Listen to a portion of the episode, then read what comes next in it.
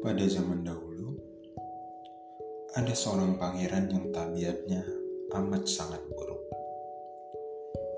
Ia seorang yang keras kepala, juga kejam kepada siapa pun.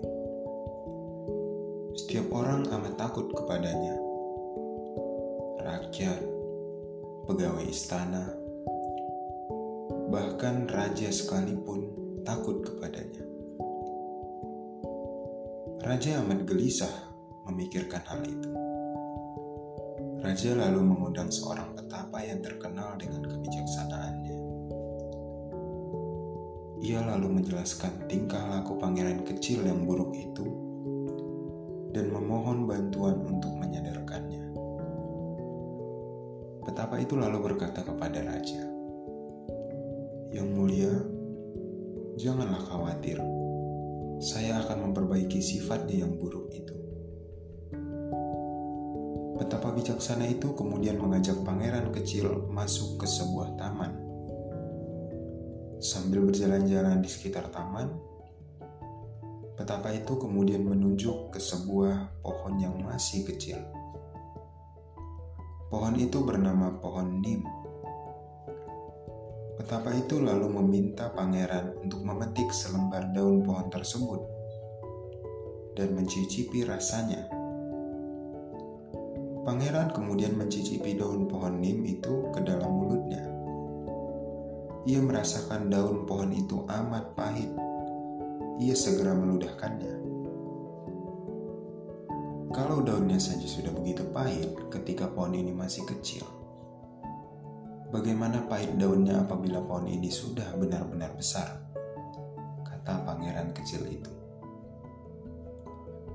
Saya tidak akan membiarkan pohon ini tumbuh menjadi besar. Katanya kepada petapa bijaksana itu. Dengan amat marah, pangeran lalu mencabut pohon itu, lalu memata-matahkannya. Ia tetap meludah karena pahitnya daun pohon itu masih terasa di, di lidahnya. Betapa bijaksana melihat tingkah lakunya itu, tersenyum dan bertanya, Apakah daun pohon itu amat pahit anakku? Kemudian pangeran menjawab, Ya, pahit sekali. Mengapa kamu mencabut dan memata-matahkan batang pohon yang kecil itu? Tanya petapa. Kalau daunnya saja sudah begitu pahit ketika pohon ini masih kecil, bagaimana pahitnya apabila pohon ini sudah tumbuh menjadi besar?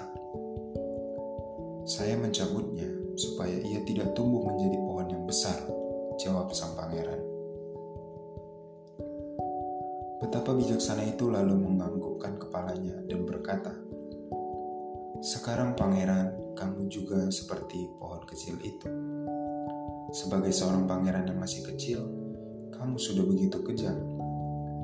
Apabila nanti kamu menjadi raja yang menggantikan ayahmu, dapatkah kamu membayangkan bagaimana kejamnya kamu ini? Orang-orang akan menghancurkanmu kalau kamu sudah kejam sejak kamu masih menjadi pangeran kecil.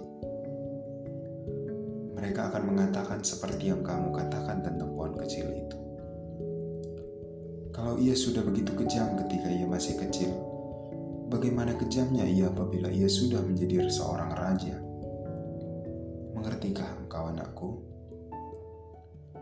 Pangeran itu segera menyadari apa yang dimaksud oleh petapa itu ia lalu mengucapkan terima kasih kepada petapa mulia itu atas nasihatnya. Ia berjanji untuk mengubah tingkah lakunya, untuk menjadi orang yang baik dan bijaksana. Setelah pangeran dewasa, menggantikan ayahnya yang sudah tua menjadi raja, ia menjadi raja yang adil dan bijaksana, yang dicintai oleh seluruh rakyatnya.